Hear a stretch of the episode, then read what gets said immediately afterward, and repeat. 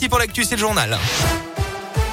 Et à la une de l'actualité, le système hospitalier tient bon en France. Ce sont les mots du directeur euh, général de l'Agence régionale de santé qui a fait le point hier sur la reprise de l'épidémie en Auvergne-Rhône-Alpes. Dans certains départements, le taux d'incidence a doublé en une semaine, mais les services de réanimation ne sont pas surchargés pour autant, assure l'ARS. Preuve que le vaccin réduit très fortement les risques de formes graves.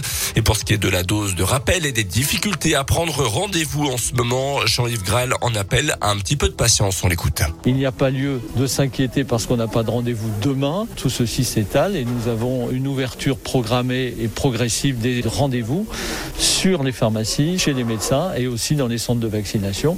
Et tout ceci monte en puissance, si bien que nous pourrons vacciner tous les gens qui sont éligibles dans les délais requis. Il y a des doses pour tout le monde. Nous n'avons pas de problème d'approvisionnement. Il y aura des vaccins pour tous les gens qui ont besoin de se faire vacciner, qui le Cette dose de rappel est à faire 5 à 7 mois après la dernière injection. 6 millions de personnes sont concernées chez nous en Auvergne-Rhône-Alpes.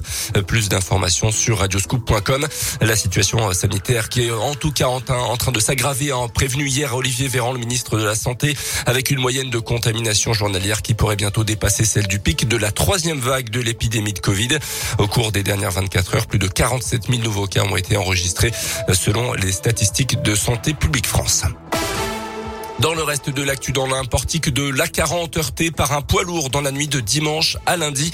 Le portique empêchait justement les camions d'emprunter l'autoroute en direction du col de Seigne à cause des fortes chutes de neige en cours.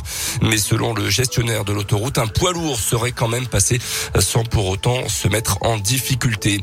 La journée mondiale de lutte contre le sida aujourd'hui à Bourg-en-Bresse, la façade de la mairie sera éclairée et un ruban rouge sera symboliquement accroché au balcon de l'hôtel de ville.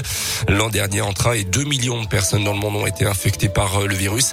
Le gouvernement devrait d'ailleurs dévoiler une feuille d'action pour relancer le dépistage en forte baisse en France, notamment depuis le début de la crise sanitaire.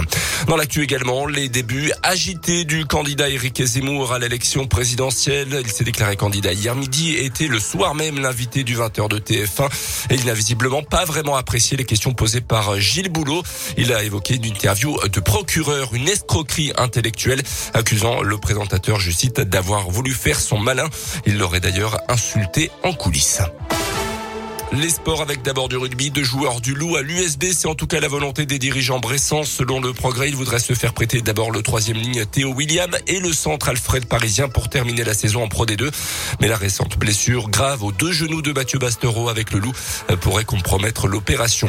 On termine avec euh, du foot, avec du foot féminin, puisque l'équipe de France féminine se rapproche petit à petit de la Coupe du Monde en 2023.